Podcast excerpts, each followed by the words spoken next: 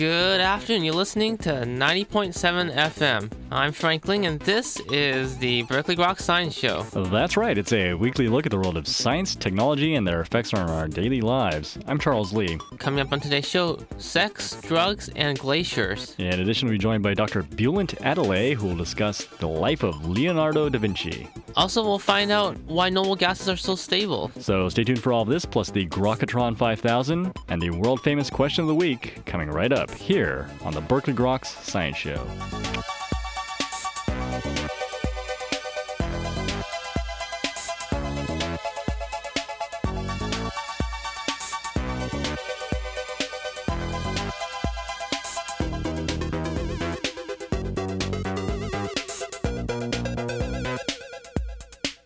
Welcome back to Berkeley Groks. You're Frank Lang, I'm Frank Ling. and I'm Charles Lee. you forgot your line. How many years have we been doing this show, Frank? Just five. Apparently five, not long enough. Not long enough, I guess. well, memory's pretty bad, I think, as you get older. Then again, you get to relive your good memories again, I guess. So, are you old enough that you need some of your organs replaced? uh, I have organs that I've never used. In case you need any replacements, it turns out scientists have created the first successful artificial penis for a rabbit. Well, good for them. I salute that. A, a, a team led by Dr. Atala at the Institute for Regenerative Medicine at Wake Forest have synthesized this organ that seems to be, uh, how should I say, it, holding up for the rabbit. In fact, they've been able to achieve the normal pressures that a regular erect rabbit would have. So it's complete with all the vasculature and everything that the rabbit would have. Apparently so. Did they do this tissue engineering scaffold? Is that how they were creating it? There's an abstract that was presented at the recent American Urological Association's meeting. Urological. Okay, not neurological. Could be neurological. I think a lot of people think with that part of the body. This apparently brings hope for humans who may need that replacement one of these days. For some people, even erectile drugs do not make a difference. They've sustained too much damage to vasculature or disfigurement. so look forward to like rabbit penises being grafted onto you, which for me actually would be a size improvement. I think. I don't know. kind of furry, huh? That might be an added bonus. You know, texture. Go to the abstracts for the uh, AUA was the May meeting 2006.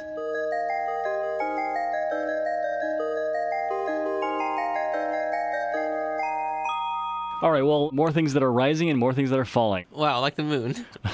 or like global air temperatures. Oh, okay, we've already peaked and we're going down, right? Peaking and we're continuing to go up, but what's actually retreating are the glaciers. the ones in Tibet, I guess. kind of everywhere. And in fact, recent study was examining the ones in East Africa, a range of mountains called the Rwenzori Mountains, long revered as the Mountains of the Moon. And these straddle the border between the republics of Congo and Uganda. Uh huh. So there's a team that was led by hydrologist Richard Taylor of the University College London, and he's been conducting field mapping studies uh, and assessing the latest uh, satellite imagery of the glaciers. And he's found that some of these glaciers are receding by as much as 10 meters annually, and the total area has shrunk by almost one half between just the period between 1987 and 2003, between a 15-year period. Right. The implication is that these glaciers are likely to vanish within the next 20 years or so. Do these include the ones in Kilimanjaro? It's not clear actually if these include those as well. The interesting thing about these particular glaciers, the receding of the glaciers has often been thought due to two factors. First, lack of precipitation and air temperatures. Right. But in this particular area, the precipitation hasn't changed much, but in fact the air temperatures have risen, showing that it's sufficient enough that the air temperatures rise to cause the glacier to recede. There was another report that was recently released by the Chinese Academy of Sciences. They're showing that the Tibetan Plateau, the glaciers are receding by 7% per year, about 50% every decade. Wow. This is actually causing disruptions in the rivers since it turns out most of the major rivers originate from the Tibetan Plateau. These include the Yellow River, the Yangtze, Indus, Mekong. And so there's a bit concerned that this could affect about 2.5 billion people in the next few years, probably. Oh, Almost certainly, I think the outcomes of global warming will be very vast and very drastic. I'm not worried. I am. I'm terrified, but I'm trying to do stuff about it. well, I'm doing stuff about it without worrying it. Even better. So, this is actually published in a recent edition of Geophysical Research Letters.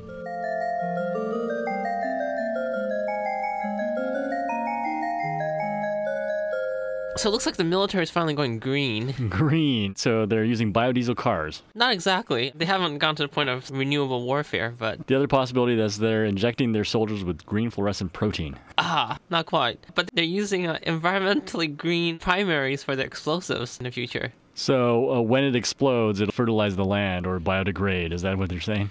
Well, the primers that are used these days for explosives typically contain a high amount of lead. And so some chemists have now developed several types of compounds which do not have any lead in them. And so when you blow things up, it'll be clean.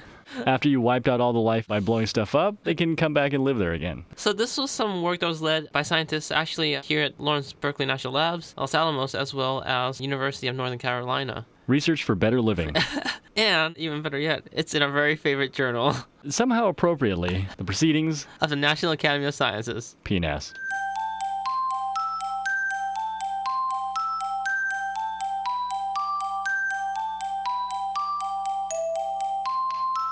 You know, whenever I hear the proceedings of the National Academy of Sciences, I always think about sex. Really? Or at least the differences between the sexes, male and females. And it turns out one of those is our release of dopamine. Dopamine? Dopamine is the so called pleasure molecule of the brain. Uh, anytime you are using something that's reward based, dopamine's released, reinforces that behavior. Oh, and like chocolate. Chocolate. Money. Gold. Saving the environment. Not a lot of people get a kick out of that. But it turns out men might get more of a kick than females. Really? Because they release up to three times more dopamine than women do whenever they are using such things as methamphetamine. So that means they're more susceptible to getting addicted to meth as well, right? Exactly. So it turns out that that's one of the reasons why men might be more susceptible to becoming addicted to drugs and other types of behaviors that are based on the dopamine system. And it might also explain sex differences in other types of diseases like Parkinson's disease or Tourette syndrome, for example, right. which also have some basis in the dopamine system. So this was interesting work. It was carried out by Gary Wand and colleagues at the Johns Hopkins University in Baltimore, Maryland, and it was published in a recent edition of Biological Psychiatry. And the experiment itself was really quite fascinating because they took a number of male and female volunteers and actually gave them a dose of speed. Scan, experimental, right? Experimental. That's a research subject I wouldn't mind participating in. But anyway, then, yeah, and then just imaged their brain using positron emission tomography, looked at amount of receptors in the brains, and saw that there were, in fact, substantial differences between both male and females. Oh, wow. Very fascinating, and maybe some of their subjects got addicted after but that's all in the name of science. Again, it was published in a recent edition of Biological Psychiatry. And that's all for a look at current developments in the world of science and technology this week. This is Berkeley Groks you're listening to here on 90.7 FM. In a few moments, Professor Bulent Atalay talks about Leonardo da Vinci, so stay tuned.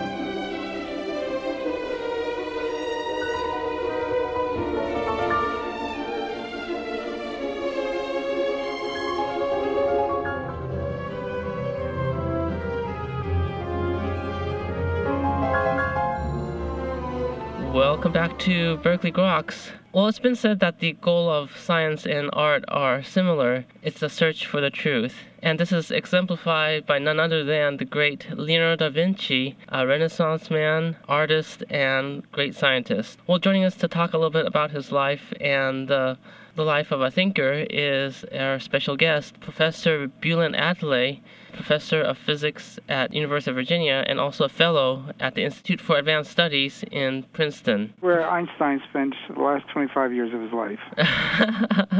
Professor Atalay, thanks so much for joining us today. It's a pleasure to be on the air with you. So, I understand you've written a very fascinating book, Math and the Mona Lisa, uh, The Art and Science of Leonardo da Vinci. Could you tell us a little bit about it? Sure. First of all, I am an artist and I'm a scientist, a theoretical physicist. Early in my life, I realized I had passions for mathematics and for art, and quite by accident, I found myself in physics.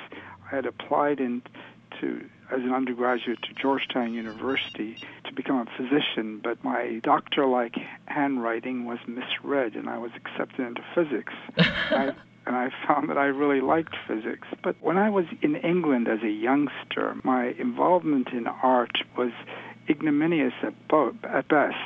I made holes in the pupils of all the paintings, these 18th century paintings, that didn't seem to have soul in their eyes. One thing I remembered from reading about Leonardo as a youngster was that the eyes were the windows to the soul. Well, these paintings didn't have soul until I put holes in the eyes. And I uh, later, when I started doing art, I did find that in Leonardo I had a kindred spirit. He was, but he was quite simply the best in both art and science.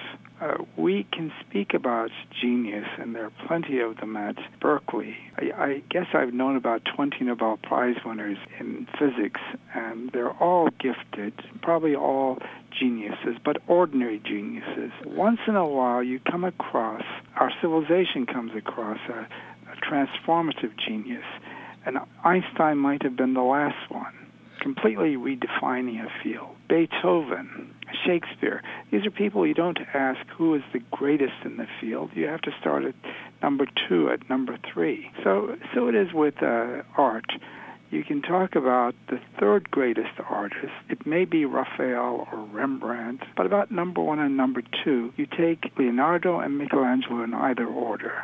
That's supreme. That's far above the rest of the field. So as I wrote my book, I really realized that I was paralleling what he had been doing, seeing art through a scientist's eyes, seeing science through an artist's eyes. And you characterized art and science both as search for the truth. I agree with that. But besides that, I would say in both fields, you're describing nature. In science, you'd want to describe it objectively based on your understanding of the physical laws and the chemical law, laws of chemistry.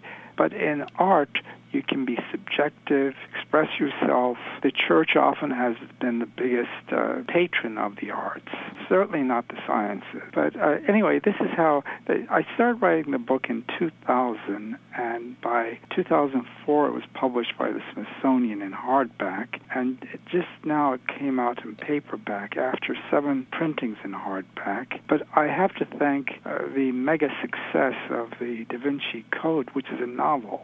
Mine is Mine is not a novel, as you know. It's a serious book, although it's written for the intelligent layman and not for the specialist. What did you think about the Da Vinci Code? Compelling? I liked it, but I, my friends gave me five copies of the book since they knew I was reading the. I was writing my own book. Each time I came across a mistake, I gave a copy away, and finally, when I was down to the last copy, I forced myself to read it flying to Europe once and I like the book, but it's a novel. Mm-hmm. Ultimately, it's a novel. There are things I agree with it. I don't think Mary Magdalene is that character in the painting just to the left of Christ. That would be St. John. But effeminate models were quite often seen in these studios. And later, when, when Leonardo painted a portrait of St. John, you would be amazed at how effeminate this, that St. John is on the lighter side, let me just say that uh, when he painted The Last Supper, he was very much like a Hollywood casting director. He knew the faces, the visages he wanted to portray. He was the consummate draftsman who was always sketching in the marketplace anyway, so he was able to find uh, 11 of the apostles quite easily. His biggest problem was finding Judas, the face of evil, and Christ himself, the face of piety. Well, he found Christ, but he still had a hard time finding Judas. In all earlier paintings of Judas, they, the artist would put Judas from the back. He would depict him from the back. But here, Leonardo puts him into a more democratic lineup. There are four trios, four groups of three. But Judas is third over to the left of Christ and his face is in the shadows, so you don't see his face very well. He has it. He's turning to his left. But the way he found this Judas is most interesting. Now, Leonardo liked myth. He also liked to nurture myth, so we don't know whether this is true or apocryphal. But a friend came to him and he said, Leonardo, I found your Judas. He's in the prison. So Leonardo went to meet the man, and sure enough, he agreed this was his perfect Judas. The man agreed to pose, and as Leonardo painted him, the man said, You don't recognize me, do you? Suddenly, Leonardo looked up and recognized him and started shaking. This was his Christ three years earlier. Same model for Christ and Judas. I, I suspect Dan Brown would have put that into his book if he had known about it. But we don't know whether it's true. It could be apocryphal. that is a very interesting revelation. It is. It's an astonishing thing. When I came across it, I was floored. But but you know, I spoke about him and Leonardo, and Michelangelo as being these supreme artists. When you look at the output, Michelangelo lived to be 89. He was prolific. He walked. He worked fast. He produced magical works sculpture. He also did a few ceilings, one very large ceiling he mm-hmm. painted. But you look at Van Gogh. Van Gogh did 800 paintings in eight years. You look at Rembrandt, 600 oils, 57 of himself alone. You look at Leonardo, a dozen. The greatest artist produced a dozen paintings, except the number one and the number two most famous works in the history of the planet are by him. The Mona Lisa and The Last Supper are the most famous paintings. And what makes them so unique is really that they're psychological studies. But uh, uh, everyone, each person who sees the enigma of Leonardo, of Mona Lisa's smile takes away something different, as you know. Right. So speaking of the Mona Lisa, I understand there is some sort of um, geometric analysis of, of her face and her um, her posture. Uh, could you talk a little bit about that? Sure. First of all, the Leonardo painted three women 15 years apart, approximately 15 years apart. Ginevra de Benci is in Washington. That's a portrait, a small portrait at the National Gallery, and the only one outside Europe. The second one was Cecilia Gallerani, or the lady with an ermine, and she's in Poland, in Krakow. And the third, of course, is the Mona Lisa. Now, in each of these, you find that the perpendicular bisector of the painting, the line that goes right through the, middle of the painting, goes through one of the eyes. Only one eye, not the nose, not the eye, just the eye. The head, if you define the head as the height of a square, and you extend it downwards by 62%, this defines a golden rectangle. In each of the, a golden rectangle has is one that has proportions 1 by 1.618. It's roughly 62% longer than it is wide, but it's a shape that appeals to us.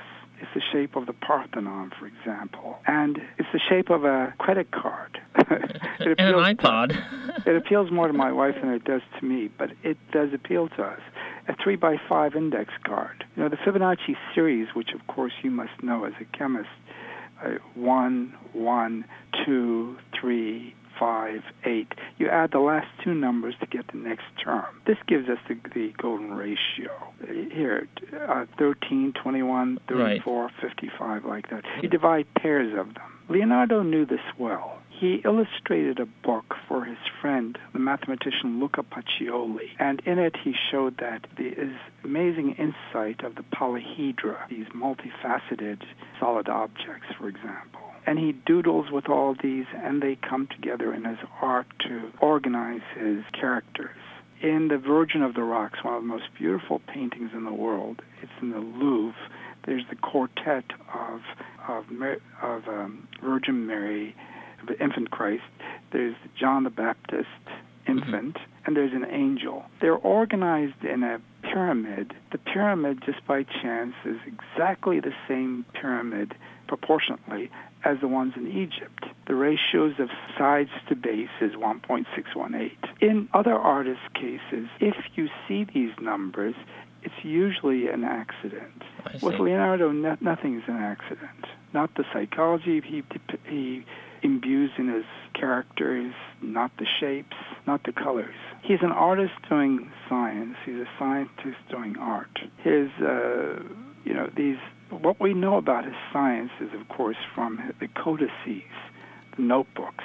There are thousands of, I think, about 4,000 pages in existence now of the 14 to 18,000 that is estimated to have been created in his lifetime. That's where you see his real scientific genius. The finest anatomist in history, he would do his own postmortems on his subjects mm-hmm. that he would draw. So here is this uh, surpassing draftsman doing the dissections himself. So you, you, don't expect anything less from him. In today's age, where you know we have abundance to so much knowledge and so much education, do you think we can produce another Leonardo da Vinci? Each field has become so much more complex It's said that physics, for example, the last physicist that might have known all of physics was Niels Bohr early in the 20th century. Mm-hmm. I suspect it was probably Richard Feynman, who, who had who was a passionate and brilliant physicist. Right. He might may have been the last. Whether someone can rise to the level where they can produce great art and great science or math. I have a feeling it. I don't think it will happen again. In those days, the dichotomy didn't exist. It was part and parcel the same thing. Mm-hmm. They were searching for beauty, they were searching for truth, and they were describing nature. So, uh, also, figurative artists generally you emote on the right side, the spatial right side, whereas you do mathematics on the left side of the brain, preponderantly. So when you see mathematicians and physicists who are fine artists, they're musicians, they're not painters, by and large. Einstein was a very fine violinist. Heisenberg was a very fine pianist, for example. But I don't know any great mathematician or physicist nowadays who's also a very good painter. I don't know any. I see. So I was wondering if you have any comments about today's educational environment. Does it foster the sort of intellectual curiosity that these people embodied? You know, in my last chapter of Math and the Mona Lisa, I talked about what Leonardo did and what we can do to make us a little bit more creative. I suspect if we carried a sketchbook around with us and just did sketches of some things that we saw rather than take photographs of, if we described them if we wrote about them, I suspect we would be a little bit more creative. If we looked into entirely different arenas, scientists looking at art, looking at music, uh, I, I, think this, these are some of the elements. In other words, cross semination mm-hmm. is what I think w- would help creativity. Uh, maybe when cameras were invented in the 19th century, this aspect of just sketching disappeared. I'm told, I think Betty Edwards wrote about this in her very good book, Drawing on the Right Side of the Brain, that until we're about 9 or 10, we all improve our, our drafting ability. Then some metamorphosis takes place at that age. 19 of 20 people begin to regress. 5 out of 20, that's 1 out of 20 rather, that's 5%, percent mm-hmm. keep getting better they look at what they're doing. And in a sense, in the Renaissance, it was the artist who started doing this, and the artist taught the scientists how to do science. You know, to actually looking at things and depicting them the way they see them, saw them, rather than in an idealized sort of way. Of course, one point perspective came about a generation before Leonardo. People like Masaccio in 1425 were doing this. But Leonardo is clearly doing two point perspective and more in his artwork. it's looking at nature, depicting it as it is rather than as it should. So we had a conversation with uh, Professor Martin Perl a few months ago uh-huh. at Stanford University, and um, he, um, uh, I guess, one of his um, issues is that the education seems to emphasize a lot of knowledge without the chance to really digest it. Uh, do you think this is a problem that's actually um, hindering uh, creativity? I think Professor Perl is correct.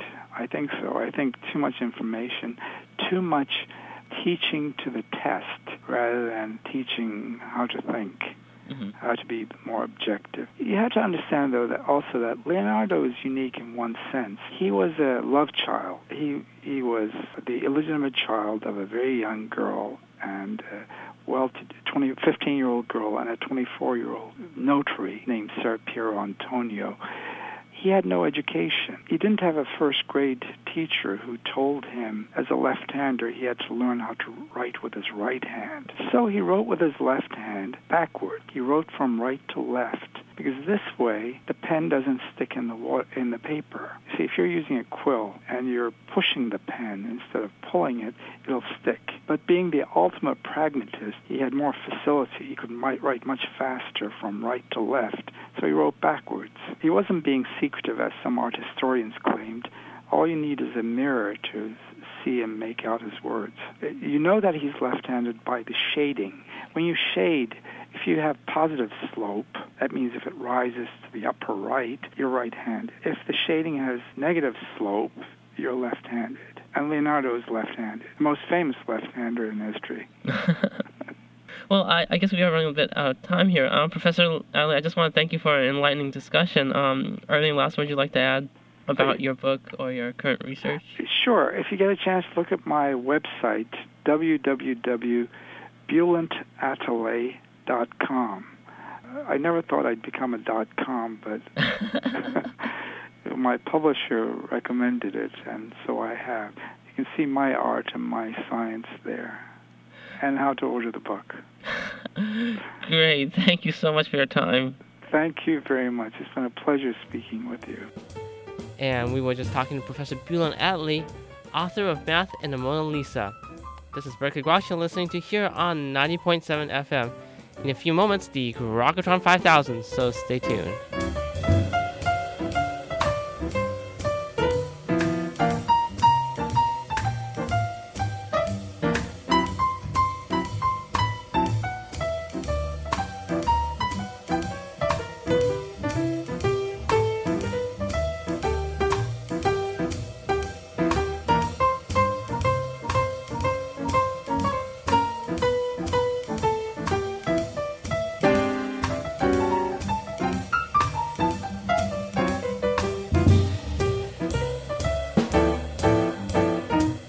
Welcome back to Berkeley Groks. Well, Professor Atalay has kindly agreed to join us on this week's edition of the Grokatron 5000, the computer formerly known as Deep Blue. Today's topic, Renaissance Man or Not, and here are five subjects. Subject number one, Renaissance Man or Not? Star Wars creator George Lucas. Not. Not? but I have a very stringent uh, criteria for this. I'm coming from Leonardo. All right. Subject number two, um, artist of the 20th century, uh, Picasso. He's awfully talented. With modern art, I have some issues. If a person can do representational art and then go to modern art, then I think there's some talent perhaps that I haven't seen. But immediately, sometimes people start expressing themselves and this is not really art to me. There's some Picasso is very, very good. I mean, he's, he's obviously one of the great geniuses of 20th century art. I don't like his work as much as figurative art or impressionist art. Mm-hmm. Okay. okay, great. Subject number three Renaissance man or not, self professed man of taste, um, Apple computer founder Steve Jobs. Brilliant. brilliant man. He, he's brilliant. He's a dropout, and that apparently is something that one has to do to succeed in life. You have to go to a great institution and drop out that means you're above it all. So he did that, as did this man Land, who invented Polaroid cameras in the beginning. Go to a great institution and drop out. I think he's one of the most important people in history because he gave us personal computing. Subject number four, um, scientist of a more recent time, Mathematica creator Steve Wolfram. Again, I think he's brilliant. He won the MacArthur Prize. He went to Eton and graduated so young, as I did. I went to Eton. Then he went to Oxford, and I think he graduated at 18 or so. Mm-hmm. And then he went to Caltech and studied, I believe, with Feynman. Brilliant. Then he developed Mathematica that all scientists use. So he gave us a big, he did a big favor for us. Finally, subject number five, our perennial favorite, Renaissance man or not, President of the United States George W. Bush. Oh, thank you very much. that was a hard know, one. you know, I was at I was at a conference a long time ago in San Francisco, and we were debating whether there was extraterrestrial intelligence. And I asked the audience. It was a high-powered conference with 14 Nobel Prize winners among the audience. And I asked how many of them believed there was intelligent life in the universe. And I think most of them raised their hands. And my ask, my response was, is there intelligent life on Earth? I live just 50 miles from Washington, and there's very little evidence around here. So I think well meaning, but not intelligent. Well, Professor Atalay, thank you so much for joining us today. It's been a pleasure. Thank you very much, Frank. Yeah, no, here's Vinny again with the answer to last week's question of the week. You know, I've been slapping at the Xenon, I've been slapping at the Argon for over a week now. They won't bond, they just won't budge an inch. And I figured out why. And it's because they have a filled valence shell. I respect that now, so I let them go. And Yoda with this week's question of the week. Strong the force is with TNT. Hmm. But dangerous it is to control. Hmm. If you know or think you know how the force of TNT works, email us at grok at hotmail.com. You won't win anything, but down the dark side you will not go. Hmm. And that's all for this week's edition of Berkeley Groks. Make sure you tune in next week for more from the world of science and technology. If you'd like to contact us here at Berkeley Groks, you can email us at groks at hotmail.com. For Berkeley Groks, I'm Frank Ling. And I'm Charles Lee. Make sure you also see us on the web at www.groks.net. Have a great afternoon and stay tuned for more music.